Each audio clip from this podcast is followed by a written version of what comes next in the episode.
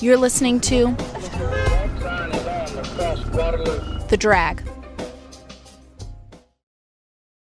What you're about to hear contains strong language, drug and alcohol abuse, and descriptions of physical violence that are gruesome in nature. Some listeners might find this distressing. If that's you, please take caution as we navigate the story about the life and death of Jennifer Cave. Previously on The Orange Tree.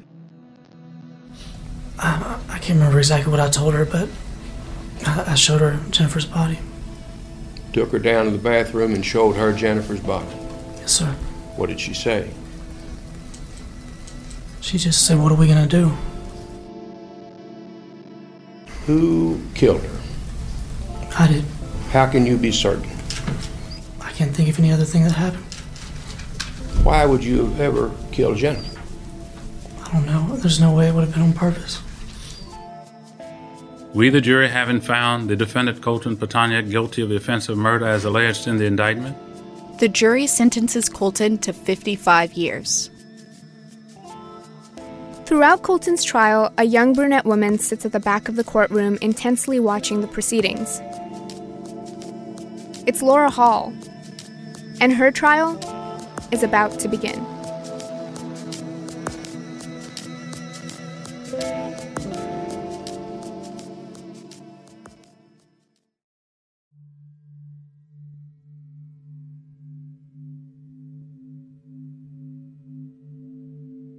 It's August 26, 2005.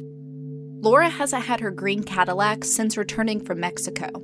It was impounded after she and Colton Pitonyak were detained. But Austin police call her to tell her she can come pick up her keys.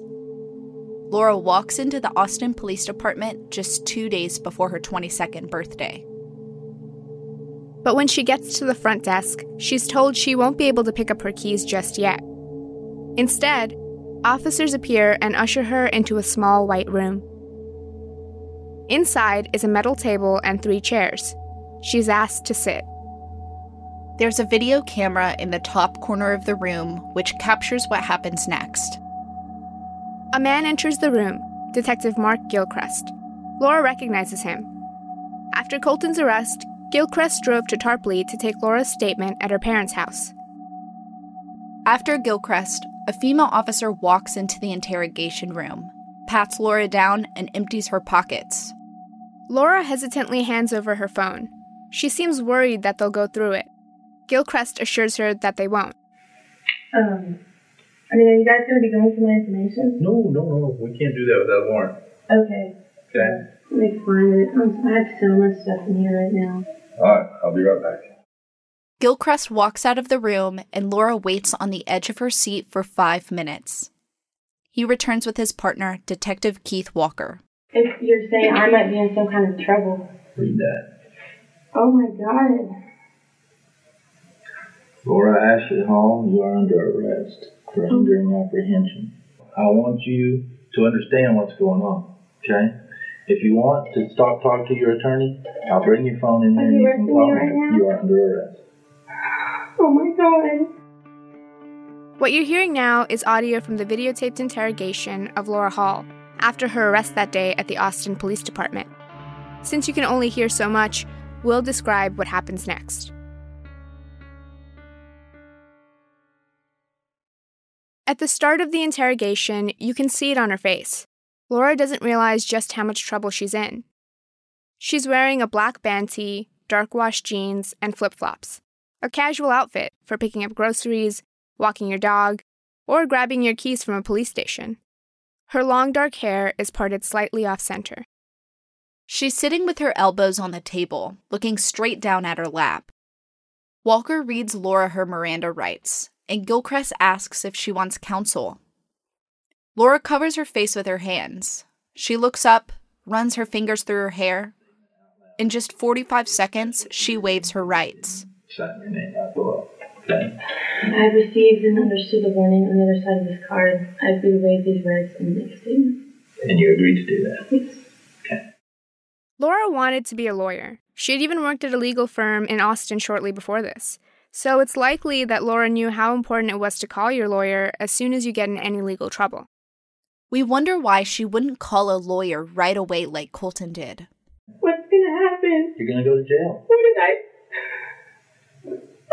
You gotta tell the truth. You're gonna go straight to jail, Oh God! and you're gonna be in jail for a long time. Do you oh, have $175,000? Oh my God! What do you want to know? I'm Haley Butler. And I'm Tanu Thomas. This is the fifth episode of The Orange Tree.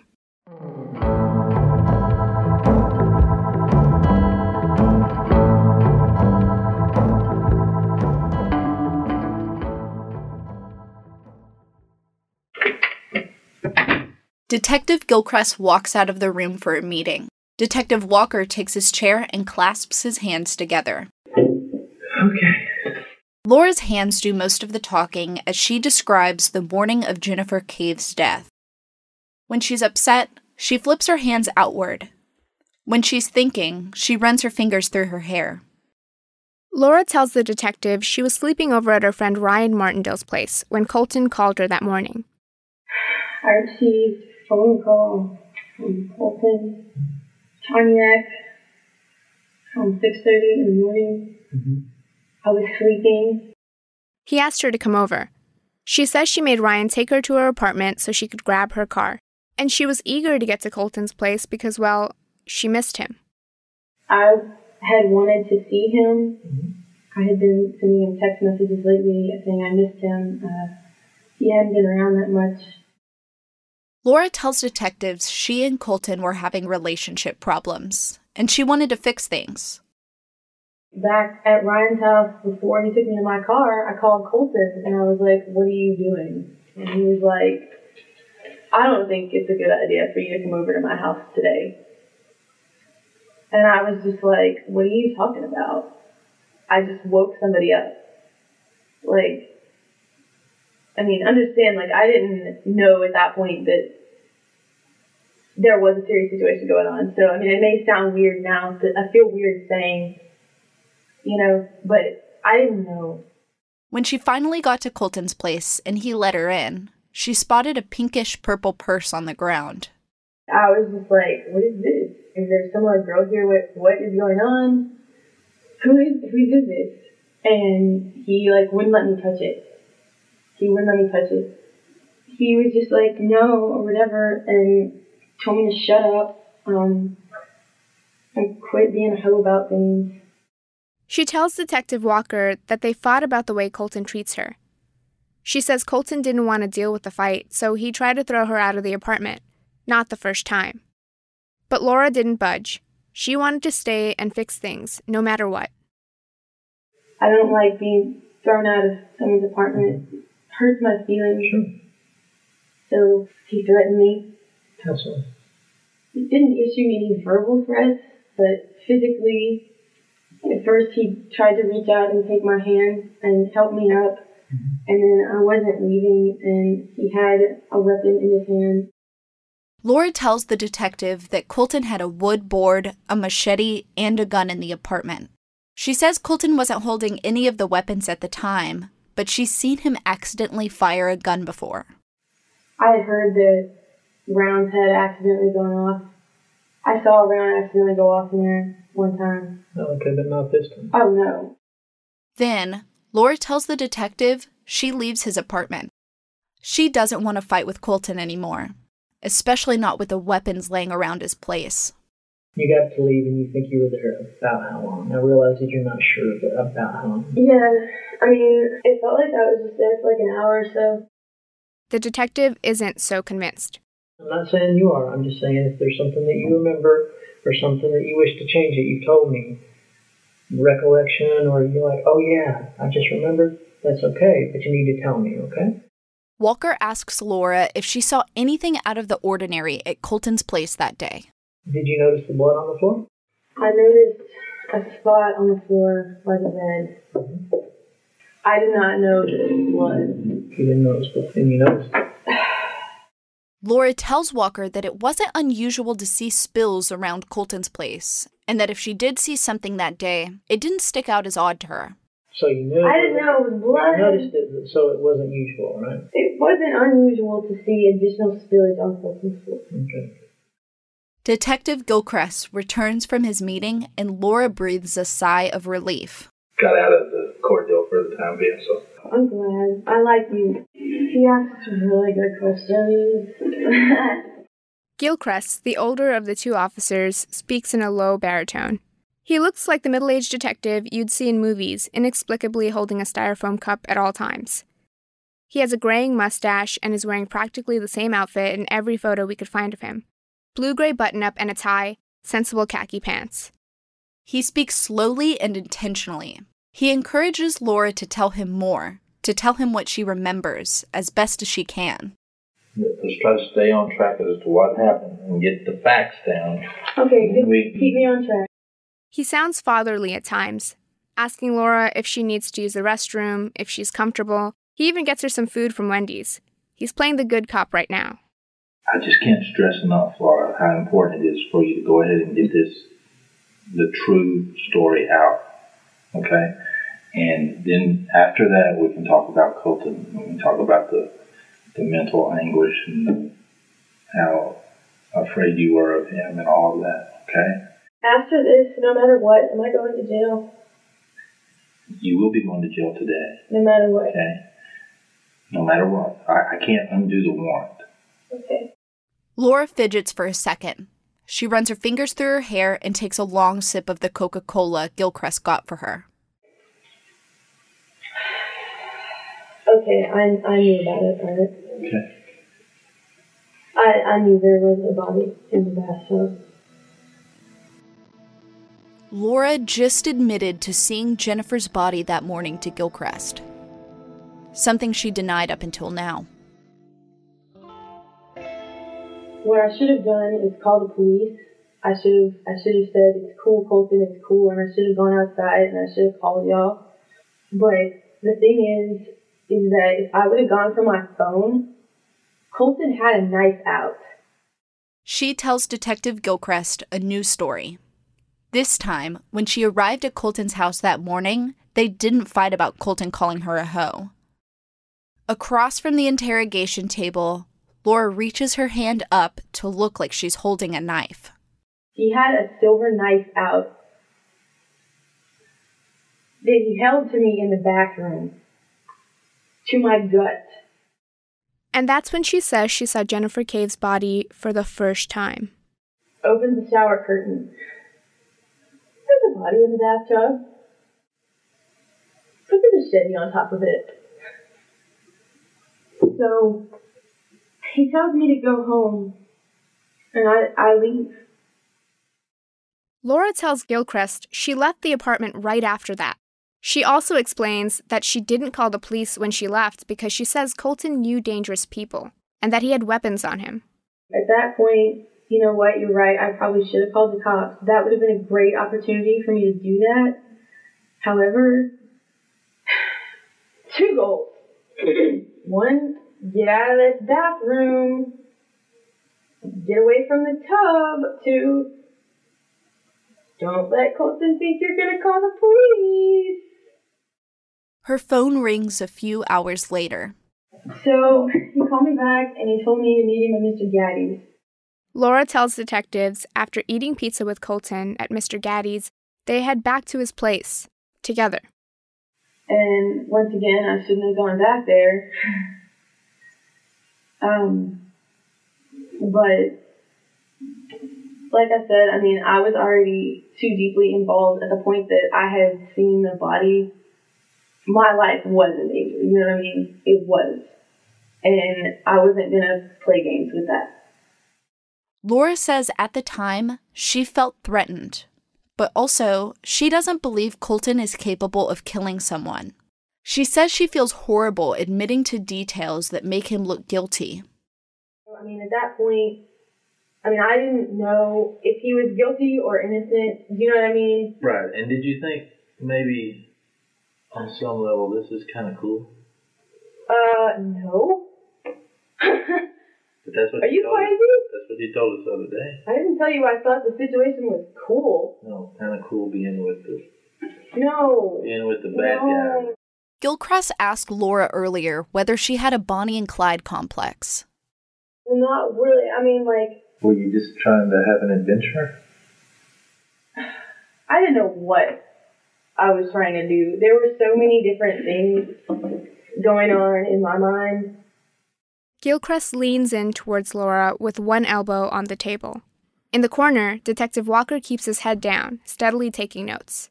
They've been there for about two hours now, and Gilchrist is still pushing, asking Laura again to start from the top, and again if Colton mentioned anything about what happened between him and Jennifer the night they went to 6th Street. He said a lot of different things concerning that situation. Okay, tell me about it. When you said, what the hell happened? What did he tell you happened? He said that she had called and wanted to come over and that he left the door unlocked. He told me that she came in with a gun and started firing rounds at him.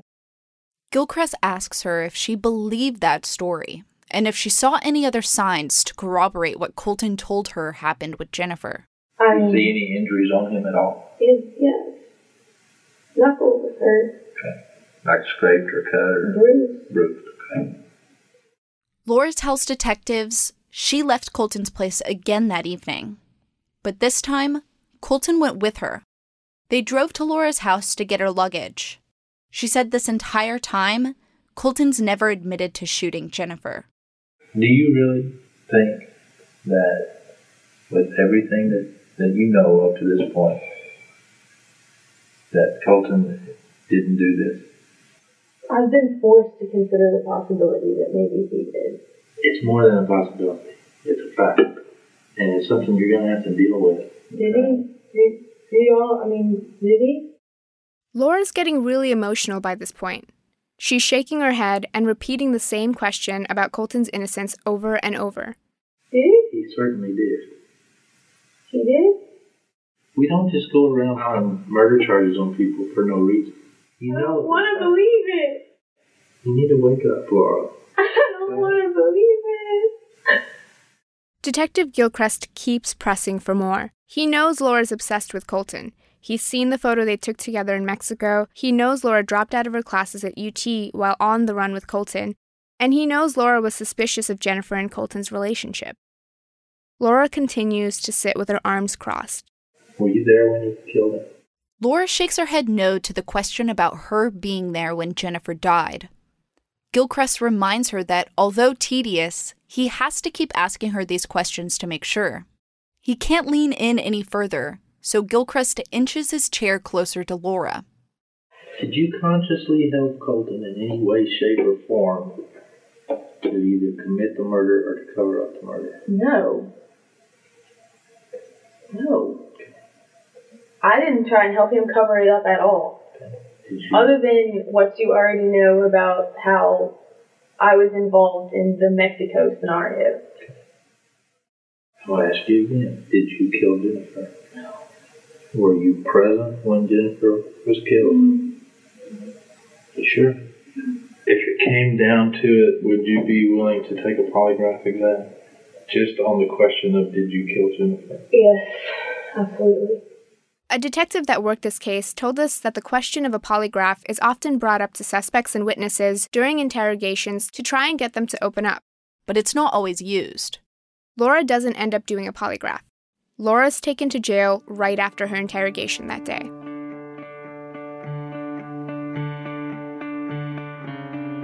Almost two years later, Laura will sit at a counsel table in the Travis County Courthouse with her lawyer, Joe James Sawyer.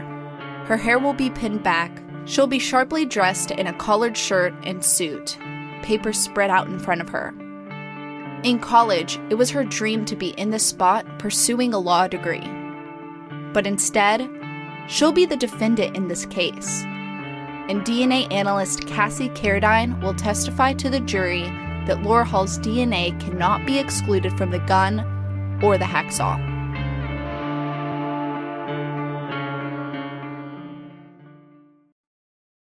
Joe James Sawyer, or Jim Sawyer, was easy to find.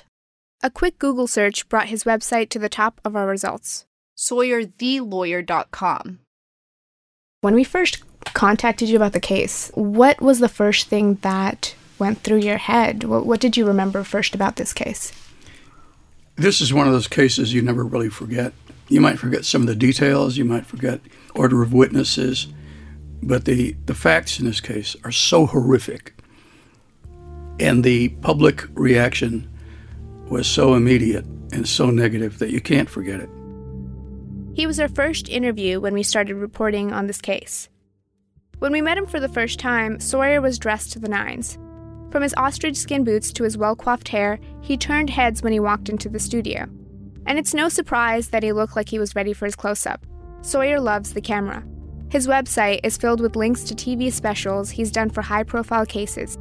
And he's had many opportunities to be covered by the media. Before representing Laura, Sawyer represented a defendant convicted of another well known Austin crime the yogurt shop murders in the 90s.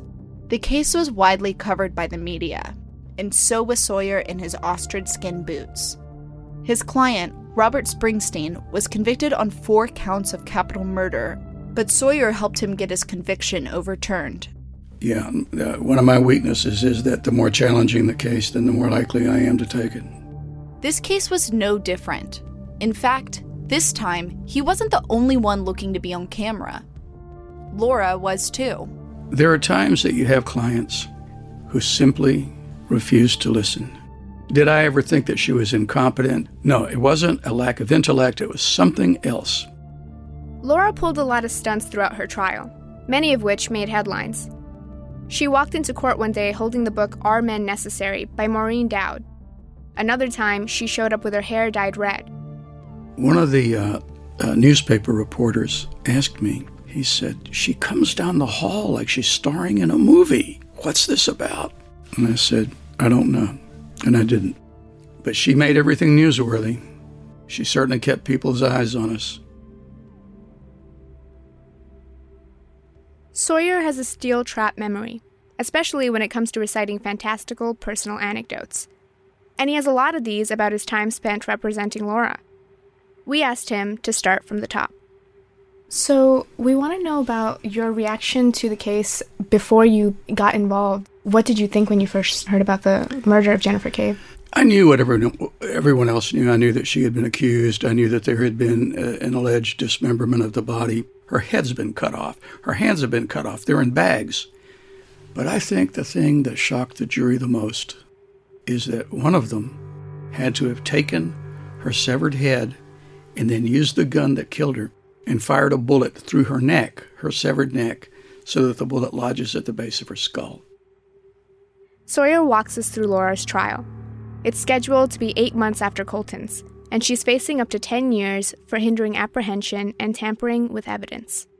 Hindering apprehension means helping Colton flee to Mexico, and tampering with evidence meaning being at the crime scene and possibly taking part of the mutilation of Jennifer's body. Assistant DAs Bill Bishop and Stephanie McFarland, the same pair who prosecuted Colton, now have the chance to put Laura behind bars. Judge Flowers is presiding again, as he had for Colton's trial. But this time, he says no cameras. My duty is to tell my client what I think about the facts, tell her what I think about the alternatives, but let her choose. Yes, I'm going to tell my client honestly what I think, but then she makes the choice, and I carry it out as best I can. Laura wanted a trial, and I told her, ma'am, I will do my absolute best. So, can you tell us a little bit about your strategy approaching this?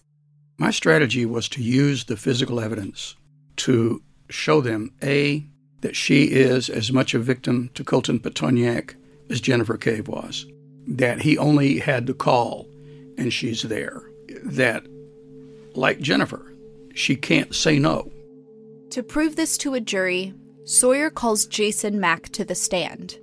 Jason Mack, Colton's friend who you heard from just a few episodes ago, knows Laura well and has spent time with her on many occasions, mostly at Colton's place.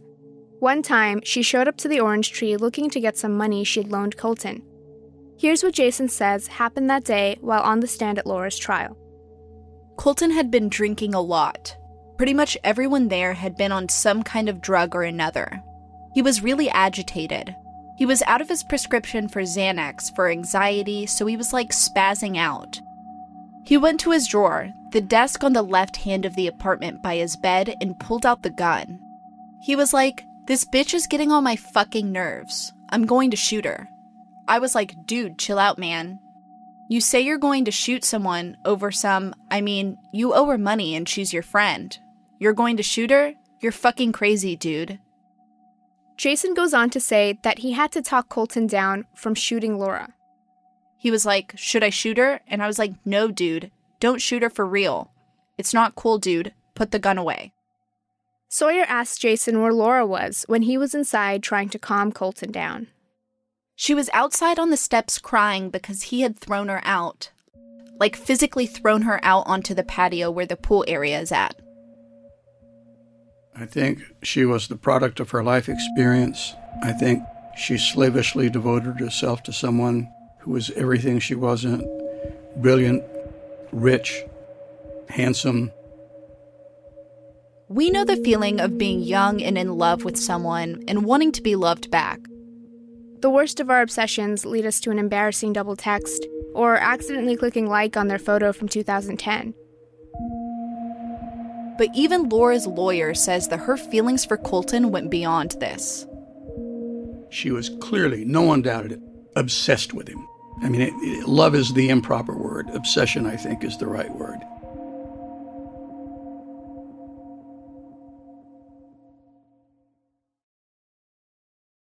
The second part of Sawyer's strategy is to show the jury who he believes Colton really is to prove to them that Colton wasn't just a leather jacket wearing, cigarette smoking cool kid you'd see in a movie.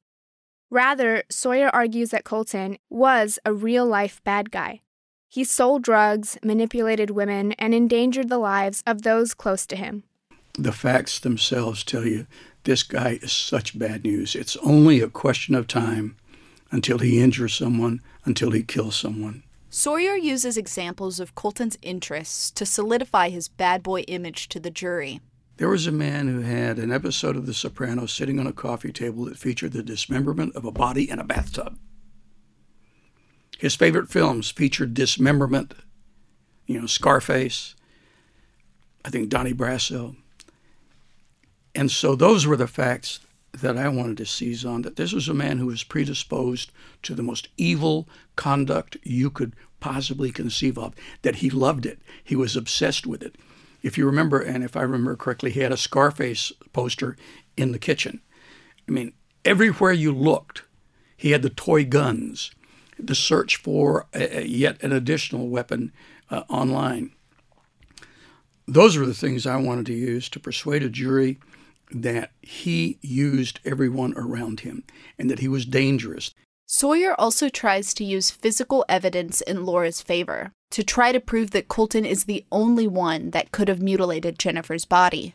When I had Dr. Peacock on the stand, I was asking her, How hard is it, ma'am, to use a knife to remove a hand? And she said it would take considerable strength and determination. Now, she can't offer the opinion that it was Colton, but she was trying to say, yes, this would be extremely difficult. You know, you look at the facts. If he had simply shot that girl and then they left the body, I think then, if you're in Laura's position, it's still defensible. But she comes over, and no matter how you interpret the facts, the one irreducible fact is a jury is going to know that when she leaves with Colton, Jennifer's body has been dismembered. During trial, the same prosecutors who went to great lengths to try to prove Colton mutilated Jennifer's body now shift their attention and the blame to Laura. Bishop and McFarland argued that she was smitten and obsessed with Colton, and that she would have done anything for him, including lending him money, standing outside his apartment after he kicked her out, writing the hardware shopping list, and using the hacksaw. Bishop and McFarland bring several people to the stand that corroborate her obsession with Colton. Laura's jail cellmate, Henriette Langenbach, takes the stand. She tells the jury that while Laura was awaiting her trial in their shared cell, they talked. Langenbach testifies that Laura confessed to her, that she helped Colton cut up Jennifer's body. Langenbach says Laura also told her she had given Colton the shopping list for the hardware store run. She said they planned to dismember Jennifer's body in order to get rid of anything that could have identified her, and that Laura was frustrated with Colton because he wasn't following through with the plan. and that she spoke ill of Jennifer, calling her a quote, fucking waitress hoe. Langenbach says Laura said she would have bragging rights about mutilating a body to her grandkids. This gave Langenbach the impression that Laura was in charge of the operation. Sawyer makes the point to ask Henriette Langenbach about her criminal history, to try to show the jury that she was an unreliable witness. In the end, did it matter? No. Why? Because of Laura. I told her once, it's as if you want to be convicted. If this persists, then disaster lies before us.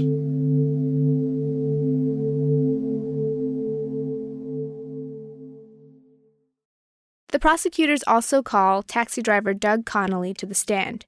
Connolly says that in August 2006, he got a call to pick up a girl named Ashley from West Campus. A side note Laura's going by her middle name at this time, which is Ashley. She needed a ride to her job at Tex Mex restaurant Baby Acapulco's, famous for its purple margarita. In a conversation during the ride, Connolly says the girl spoke to him about her legal troubles. The young woman admitted to Connolly that she's facing charges for harboring a fugitive, who she says was her boyfriend. When he asked what crime her boyfriend was in trouble for, she said it was for murder, and the victim was, quote, some bitch. She went on to say that the girl caused her a lot of difficulty and that her name was Jennifer Cave. Along with Connolly's testimony, prosecutors also present the jury with a video of Laura crossing the border into Mexico, Colton in her passenger seat as well as that infamous photo of Laura and Colton smiling on the floor of hotel manager Pedro Fernandez's home. There's a videotape of them crossing into Mexico in her Cadillac. And then they have these six days when they're on the run. And she later tells a friend, and I'm quoting, These were the best six days of my life.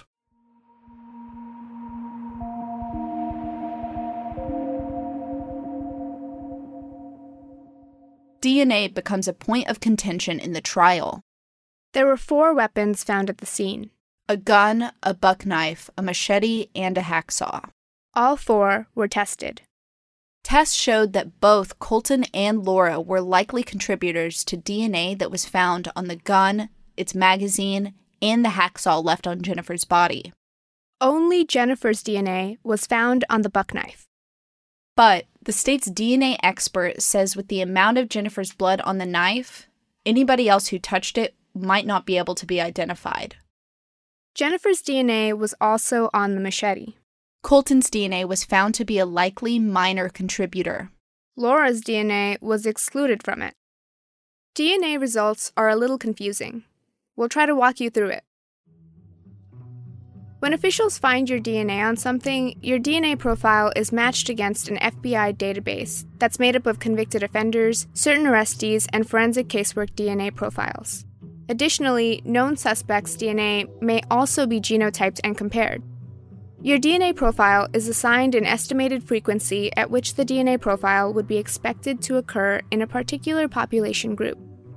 For example, when the DNA expert in Colton's trial talked about the grip of the pistol used in the shooting, he said that Colton could not be excluded as a contributor to the mixture, and that there was a probability of only 1 in 126,500 that a random Caucasian person could have contributed to the mixture. So there's very strong support that Colton's DNA contributed to the mixture on the pistol grip.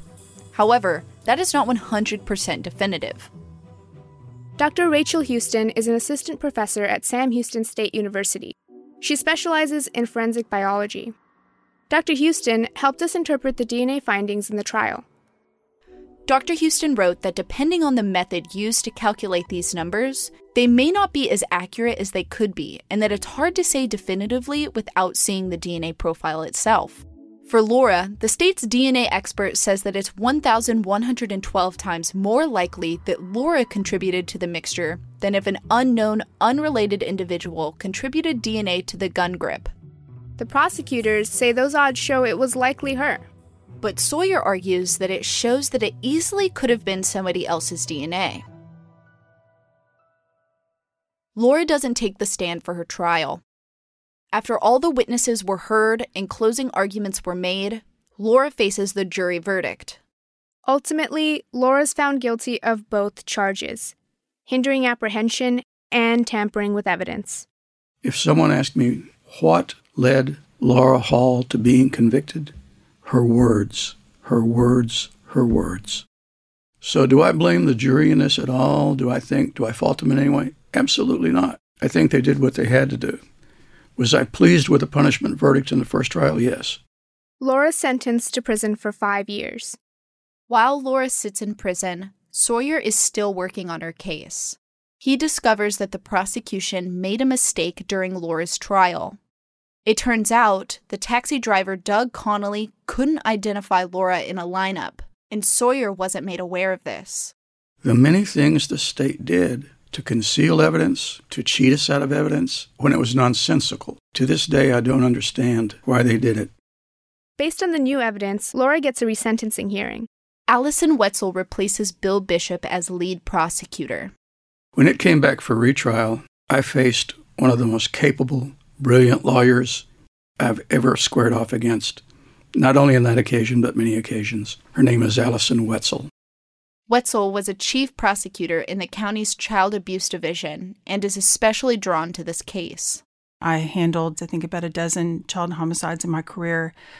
So there are cases with serious injuries, um, terrible damage to victims, things that you know wreck people's lives, and I felt like it was my job to care about it and to make the jury understand why they should care. If you sent Allie to a class on how to cheat, she would fail. She has integrity, but most of all, she has an intellect. Between the first trial and the resentencing, Sawyer knew to be wary of what Laura might do or say. When I found out that Allison Wetzel was going to have the retrial, I knew that I was in trouble. That woman leaves nothing undone. Nothing. So Sawyer wasn't surprised when Wetzel called him. She called me early one morning at home uh, and said, I found something. And I said, I bet I know what you found. I bet you found a jail call or two, didn't you? And she said, Yes, Jim. But again, no surprise because by then I knew my client. And by then I knew her propensity for outrageous statements. Wetzel called Sawyer to let him know that she'd gone through Laura's jail phone calls and that she would be using some of that audio in court to help make the case against Laura. There's a warning at the beginning of every call so that um, the person on the other end, as well as the inmate, can tell that this call is being recorded and may be monitored. And it is just often very surprising what um, jail inmates will say on the phone. And I think they maybe assume that there's too many of them and that there's no way they can listen to every call. Hello, this is a collect call from Ashley, an inmate at Travis County Correctional Complex. Five months into her sentence, Laura calls her grandma from prison. She wants to know if she saw the 48 hour segment that aired the night before, one that she stars in. I was calling yeah. because I wanted to see if you saw my show last night. I did. Did you like it? I did. I, I started to send you an email and say something about it over the email. well, you you came on pretty good. You know, you looked good, and and you came on okay. The 48 Hours episode is called In Too Deep.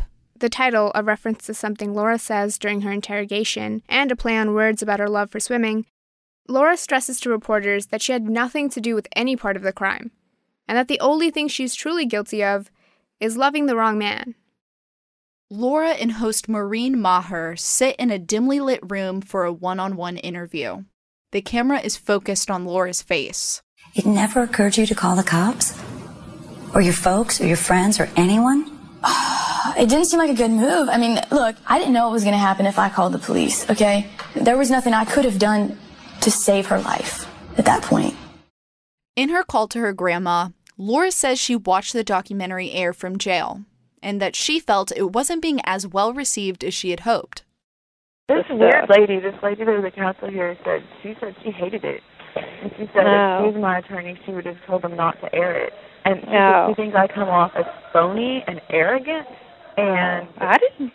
I didn't see that at all. I thought it was I didn't extremely either. sincere.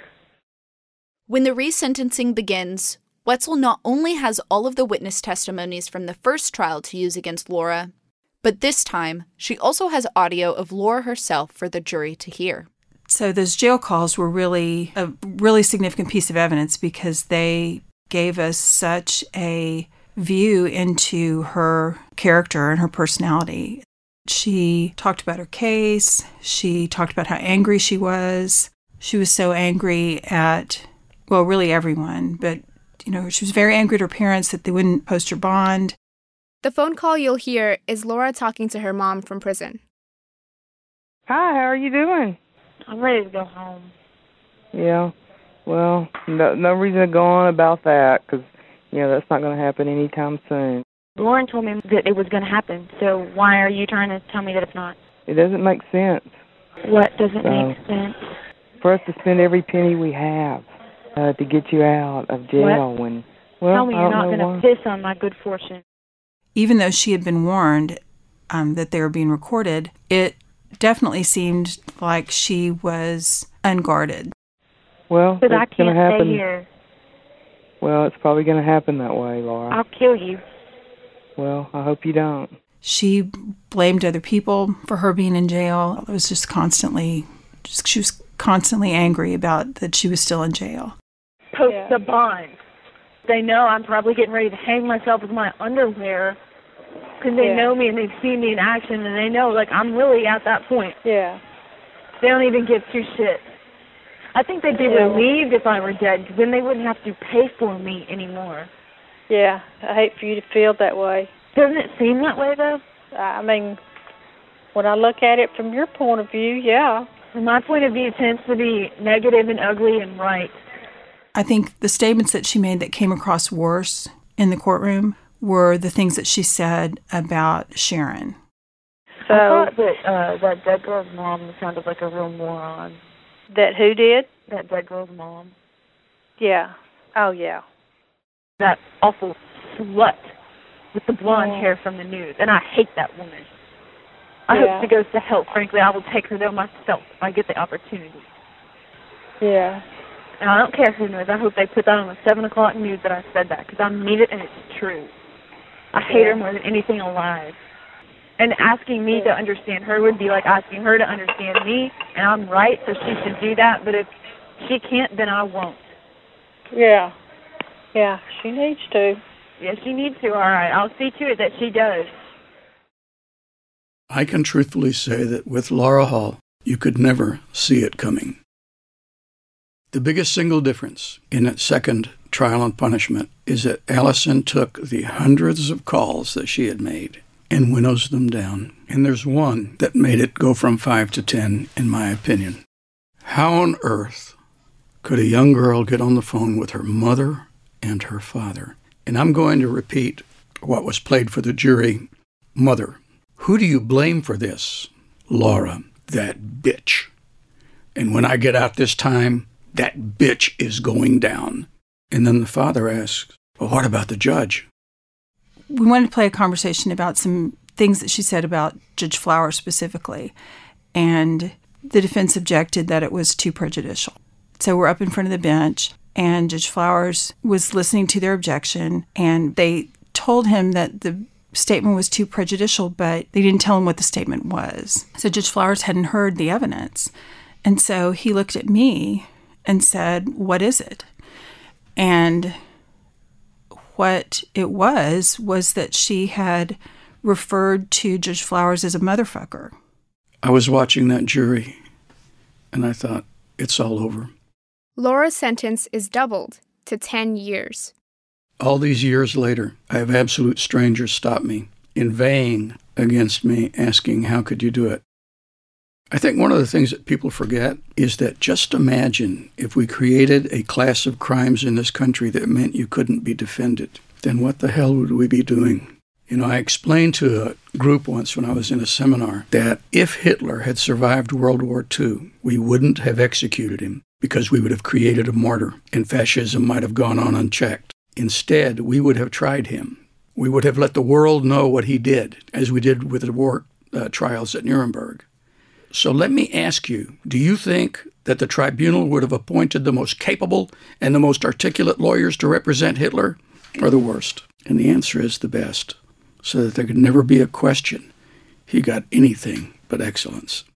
So you would take the case. Would you change anything about the way you approached it? If I could change anything, obviously it would be my client's behavior and her words. But maybe I could find a new way to reemphasize Colton Pitonyak's behavior, his aberration, the, the, the timeline for that evening, and the fact that really, no matter what her words, that Laura was a victim. That all of that showing off and her words were just a reflection of her obsession with him. But yeah, I, I would do it again.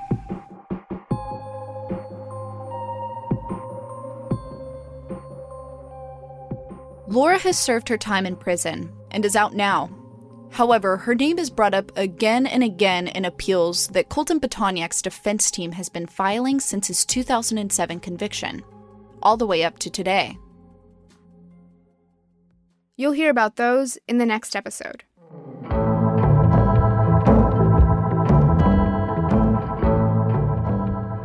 Next on The Orange Tree. We were just trusting him.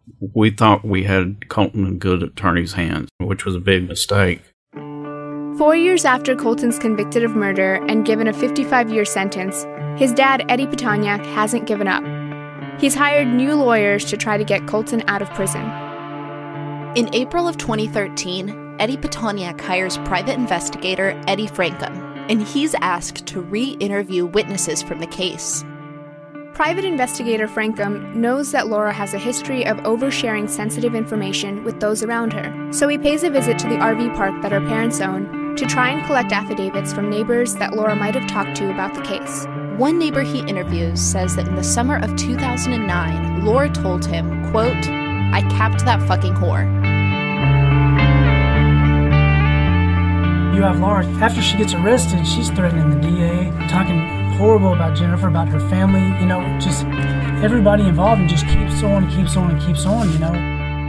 Like I said, it's not one big piece. The mutilation and stuff was just like, it was like anger. There was something very emotional in that, you know, somebody was emotionally invested. And when you put everything together, I think it's pretty obvious to everybody.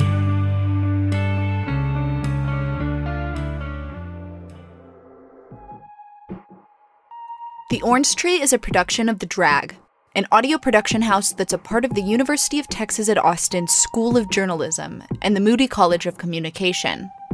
It's reported, produced, and hosted by me, Haley Butler, and me, Tanu Thomas. Our executive producer is Robert Quigley. The studio sound engineer was David Alvarez. This podcast was created in partnership with KUT, Austin's NPR station. Special thank you to KUT's Debbie Hiott, Matt Largey, and Todd Callahan for their guidance, studio space, and technical support. The podcast was fact checked by Lisa Rowe. Polavi Katamasu helped with story structure and editing. News audio tape and trial footage in several episodes were generously provided by KXAN, Austin's NBC station, and KVUE, Austin's ABC station. Christian McDonald is the drag's technical director. Maddie Thomason designed the podcast artwork. Sabrina LaBeouf led our marketing and PR efforts, working with the Moody College and KUT. Special thanks to Kathleen McElroy, Alexis Chavez, Kelsey Whipple, Claire Boyle, and David J. Neff for their guidance and support. The drag is made possible thanks to the Dallas Morning News Innovation Endowment and by individual donations. Since the drag is part of the Moody College at UT, we've had the help of several students who serve as associate producers for this podcast. They include Sydney Jones, Simone Puglia, Candace Baker, Tuesday Dermagosian, Reagan Ritterbush, Alistair Talbot, Riley Miller, Meredith Palmer, Khadija Baudet, Maya Fawaz, and Michaela Mondragon. For the full list of students and others who helped with this podcast, and for more details on the Orange Tree, check out our website, thedragaudio.com. While you're there, click on the donate button to support this podcast and the work of student journalists. The Drag is a nonprofit organization, so we really appreciate your help. Also, please consider supporting KUT or your local NPR station.